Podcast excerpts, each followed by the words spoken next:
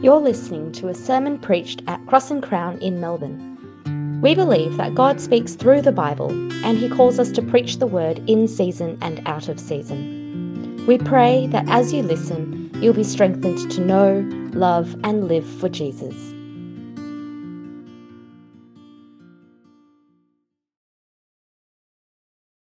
Here at Cross and Crown, we believe that the Bible is God's word to his people, and that means when we read it, we are hearing God speak to us. Our passage this morning is from Luke chapter 7, from verses 36 to 50. I'll be reading from the CSB version. I'd encourage you all to follow along in your own Bibles, and the passage will also be displayed on the screen. Then one of the Pharisees invited Jesus to eat with him he entered the Pharisee's house and reclined at the table. And a woman in the town, who was a sinner, found out that Jesus was reclining at the table in the Pharisee's house. She brought an alabaster jar of perfume and stood behind him at his feet, weeping, and began to wash his feet with her tears. She wiped his feet with her hair, kissing them and anointing them with the perfume. When the Pharisee who had invited him saw this, he said to himself, This man, if he were a prophet, would know who and what kind of woman this is who is touching him. She's a sinner. Jesus replied to him, Simon, I have something to say to you. He said, Say it, teacher. A creditor had two debtors.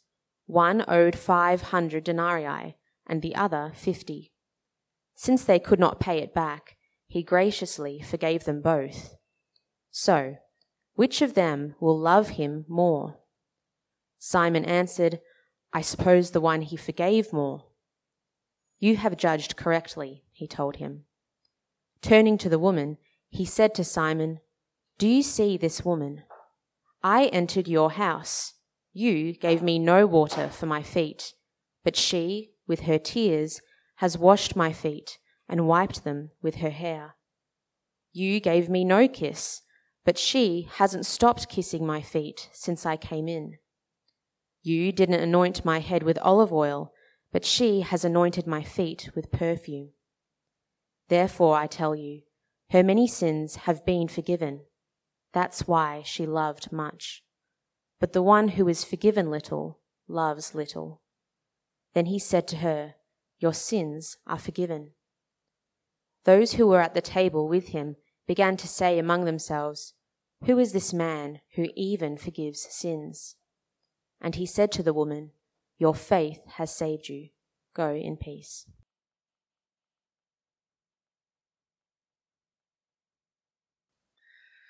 Father, teach us your ways and guide us into all truth.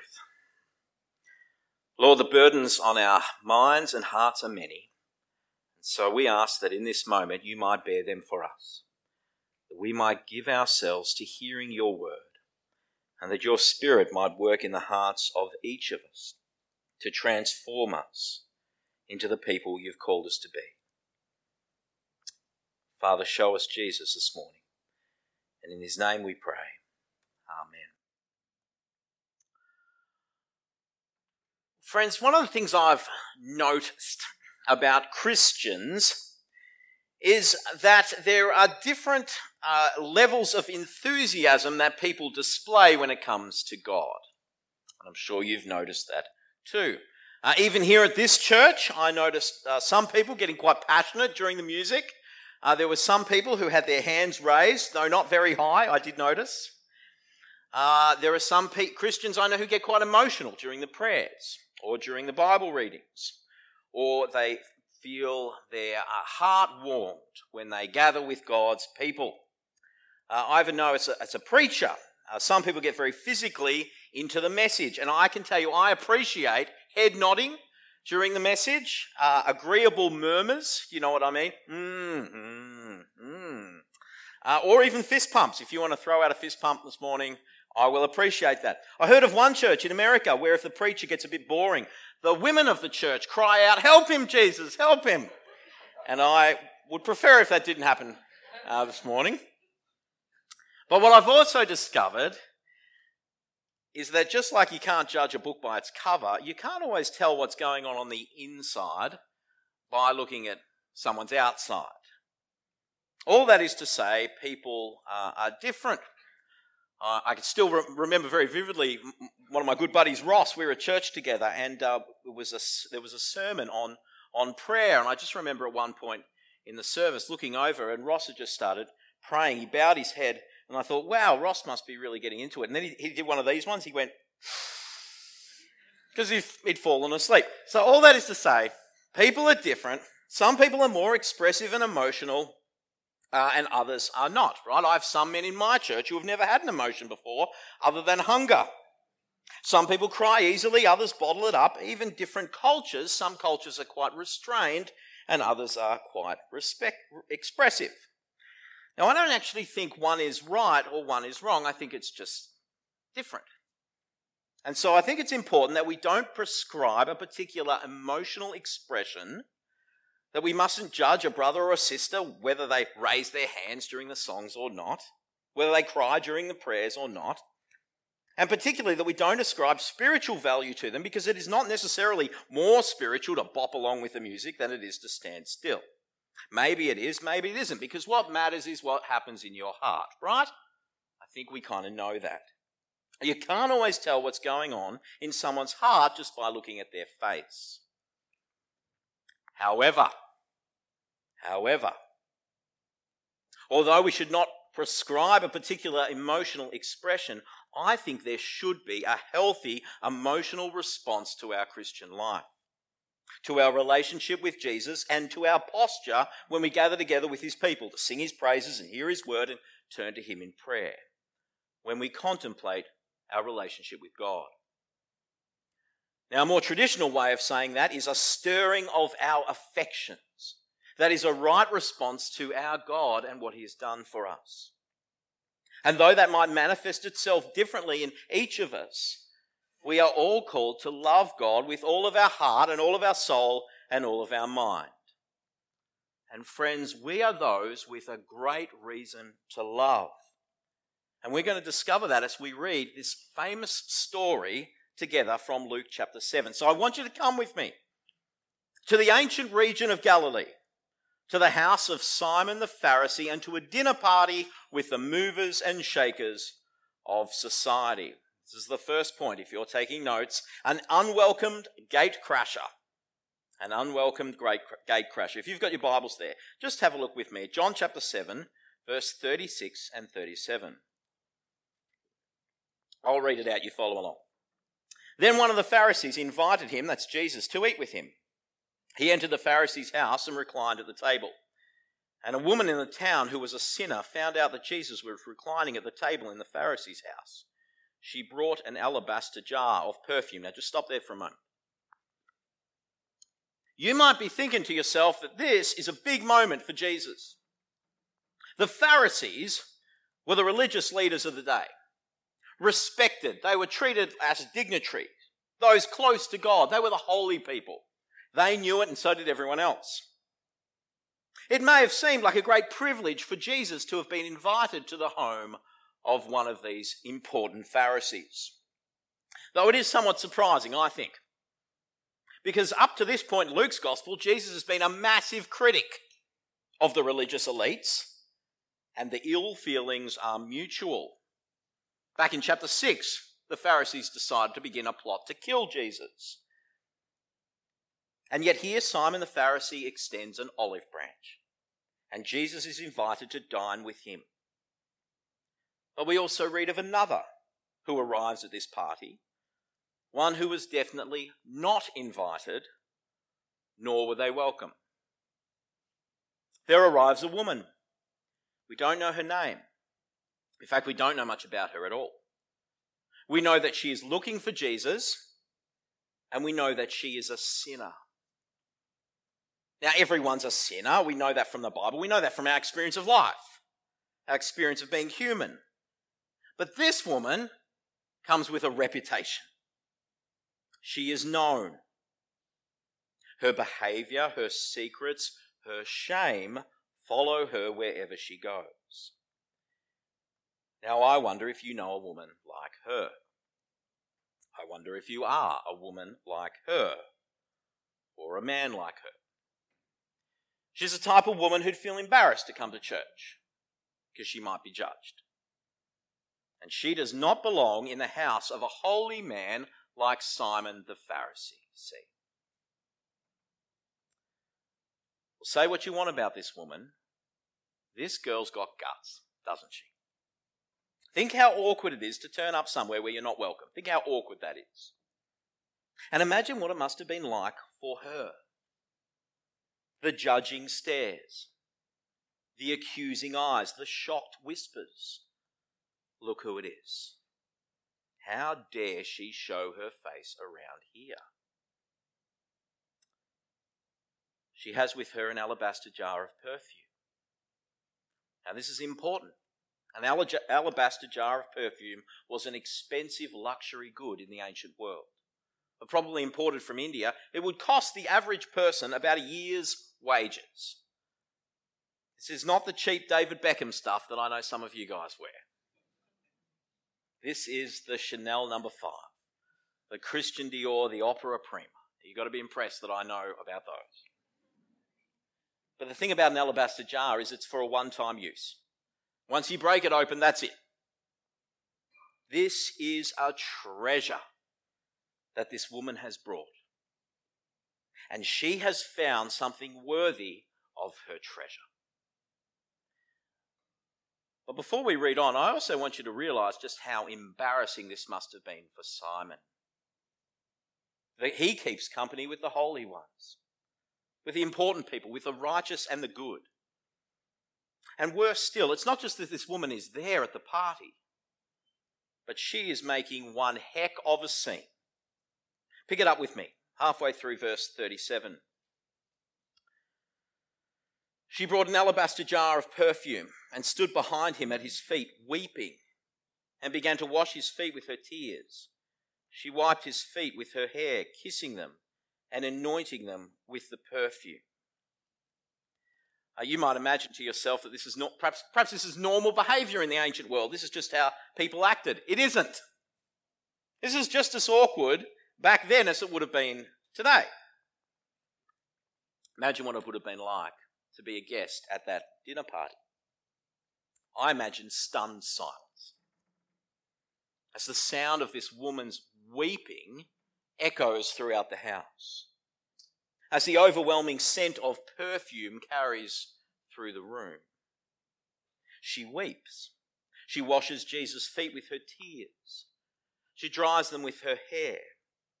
She kisses them over and over. She anoints them with her expensive perfume, her treasure. This woman who should never have been there.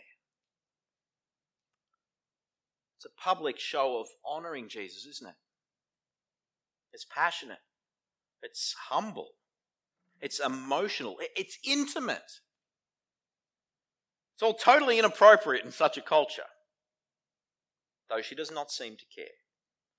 So overcome is she with love. I wonder what she's thinking. What would it be like to be in her shoes? What does she believe about Jesus that would cause her to behave in such a way? To ignore the judgmental stares and whispers, and to so love and honour him so publicly and so lavishly.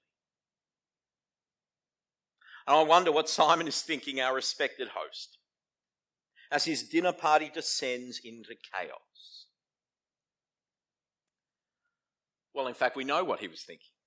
We're told exactly that. And this is my second point. What would a prophet know? What would a prophet know? Look at verse 39 with me. When the Pharisee who had invited him saw this, he said to himself, This man, if he was a prophet, would know who and what kind of woman this is who is touching him She's a sinner. Having already passed judgment on this woman, he now passes judgment on Jesus, doesn't he? And you understand his logic. It makes sense. If Jesus was really a prophet, really from God, he'd know what sort of a woman this woman was. What he'd know what she'd done. He'd know that Simon would never have invited her, and that she was a sinner. If Jesus was really a prophet, he wouldn't let this woman near him. He'd have smited her, he'd have driven her out himself. This unholy and immoral woman, get your filthy hands off me. And Simon's conclusion is that Jesus can't possibly be a prophet, he can't possibly be from God. Wait till I tell Jesus who this woman is. Wait till I tell Jesus what she has done. He'll be so embarrassed. But Simon, you see, has made a terrible assumption. But it's one I think we make too. See, he assumes the way God treats sinners is the way he treats them, and that God is just like him. That God looks down upon them and that he condemns them. Now, we're all guilty of a little judgment from time to time, aren't we? Of being a little judgy. Turning our noses up at the way someone else acts or dresses or speaks. Uh, even if we don't say anything, we'll think it. We're all guilty of that from time to time, aren't we? And I think religious people are some of the very best when it comes to judging others. And the Pharisees were some of the most religious. And it's kind of understandable. When you're used to thinking of yourself as holier than everyone else, as close to God, as a righteous person, as the sort of person God appreciates, well, then it's very easy to turn your nose up at others. I think it's easy for us to do the same thing. We're the Bible guys, aren't we? Turn our noses up at the world. But Simon is wrong. Jesus does know who this woman is. Jesus does know what she's done. He knows all of it. He even knows what Simon is thinking. You see that? And he knows what God is like. For it was God who sent him to seek and save the lost, to offer himself a ransom for sinners to die in their place out of love and out of grace. Simon, for, for all his credentials, all his study, his status, his piety, he doesn't know God. Religious people like most of us here, take care you do not make the same mistake. To help Simon understand, Jesus tells a parable, a story with a meaning. This is my third point. Who loves more? Who loves more? Look with me, verses 40 through to verse 43. Listen to what Jesus said. Jesus replied to him, Simon, I have something to say to you. He said, Say it, teacher. A creditor had two debtors. One owed 500 denarii and the other 50. Since they could not pay it back, he graciously forgave them both. So which of them will love him more? Simon answered, I suppose the one he forgave more. You have judged correctly, he told him.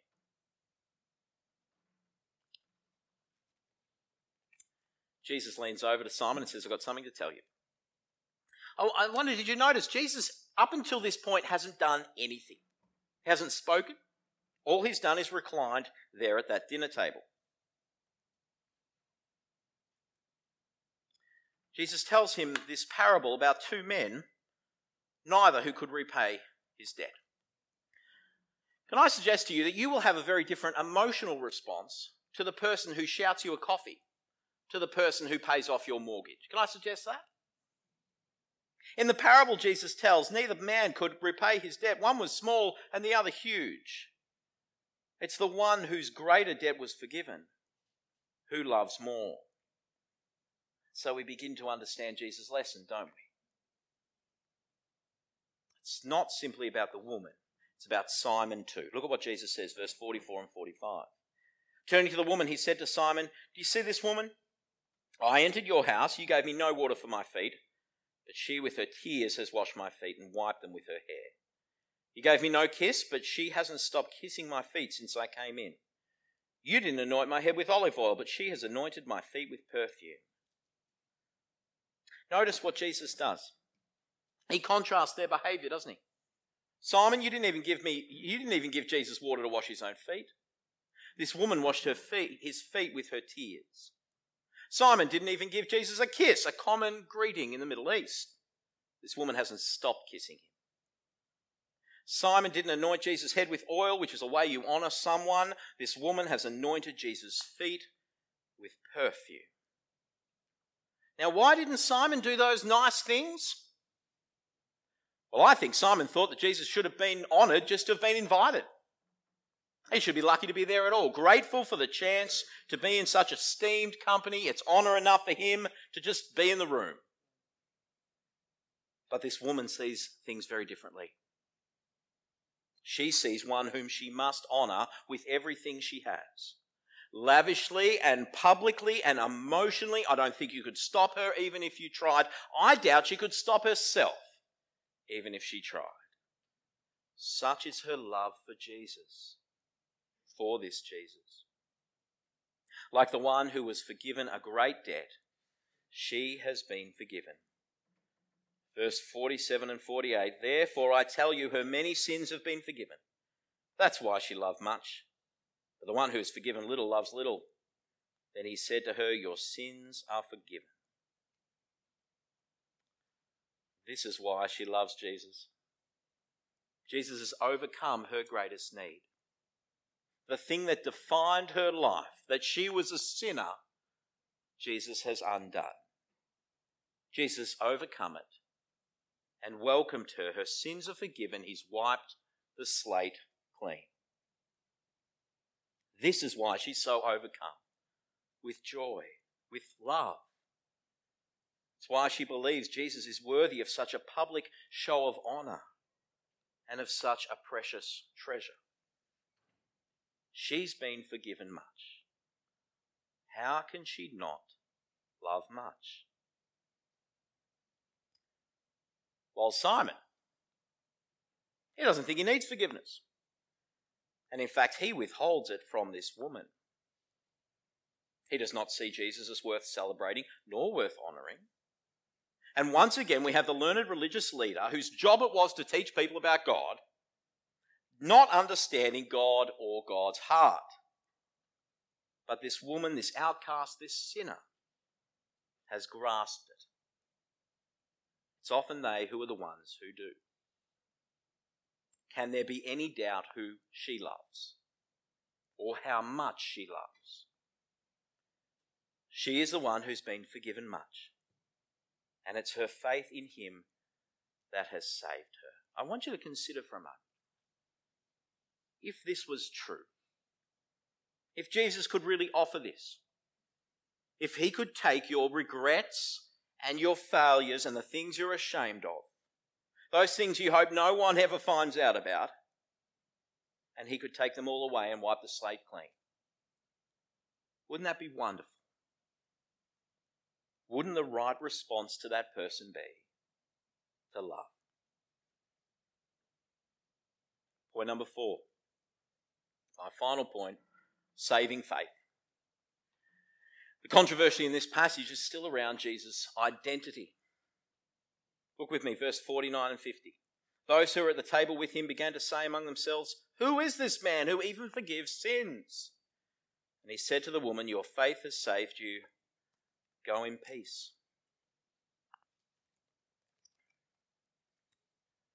Just as Simon questioned Jesus' identity, now those who are watching question it too. And their question's a fair one. Who is this man who can forgive sins? Now, friend, if I ever attempt to forgive your sins, I want you to be very suspicious of me, because I can't do anything about them. But I do know someone who can. God in human flesh can the Messiah, the Lord, he can forgive. In fact, he's the only one who can. It was the reason he came into this world, and this unnamed, sinful woman got it. Simon's still figuring it out. And I wonder about you. Which I guess is really the question I want to ask you today. Do you love much or do you love little? I'd like to tell you that I feel a deep love, gratitude, and delight towards God all the time. But actually, I often feel cold and indifferent. Jesus gets drowned out amidst all the competing voices and concerns of life. And I wonder if it's because I don't quite realize the depth of forgiveness that has been extended to me. How about you? Is Jesus worthy of your honour? Is Jesus worthy of a little embarrassment? Is Jesus worthy of your treasure? This woman answers yes. And she loved much. If you're a sinner too, the sort of person that carries around a reputation or the burden of secret shame and failure, then take heart. Jesus knows. He knows what you've done, He knows all of it. And He's come to forgive it all. If you're not a, a Christian here today, if you're not a follower of Jesus, it's, it's great that you're here. You're most welcome. Uh, you may have all sorts of objections to the Christian message, all sorts of uh, philosophical thoughts, but I think in the end it probably boils down to one thing. You don't love Jesus because you've no need for a Saviour or forgiveness. I wonder, am I right? And if you're someone who struggles to love Jesus much, first grasp his love for you and your need for, for his forgiveness. Because, church, we are not those who are forgiven little. I don't know where they are, but they're not here. We mustn't be those who love little either. And I guess for you, Cross and Crown, it'll be up to you to decide what sort of church you'll be. Will you be a Simon the Pharisee church of proper, respectable, religious types looking down on the world around you? Or you could be a hospital for sinners, which I think is a Jesus church. That might mean less reputable people attending, but when they do, they'll fit right in with the rest of us. For we are those who love much. And it's from Jesus' love for us that our affections are stirred, that our souls rejoice and our spirits soar, that drives our obedience of Jesus. The one who said, If you love me, you'll obey my commands, John 14. And that our praise and our worship come from. I don't really care if you raise your hands during singing, and I'm not sure God does either. But you cannot call yourself a church if you don't love Jesus. And you've got such a great reason to love. For those of us like me whose emotions are lagging a little behind the truths that we believe, perhaps we need to re-grasp those truths again and be reminded of the grace and of the love that was shown to us because we are not those who are forgiven little. And we have a great reason to love. Let me pray. Father, forgive us for the times when we feel a cold indifference towards you. Remind us of your great love for us, that we might reflect this sinful woman rather than this Pharisee. Lord, rekindle our affections for Christ. Fill us, fill us with joy and thankfulness and love. May we be those who love much, for we are those who are forgiven much. In Jesus' name we pray.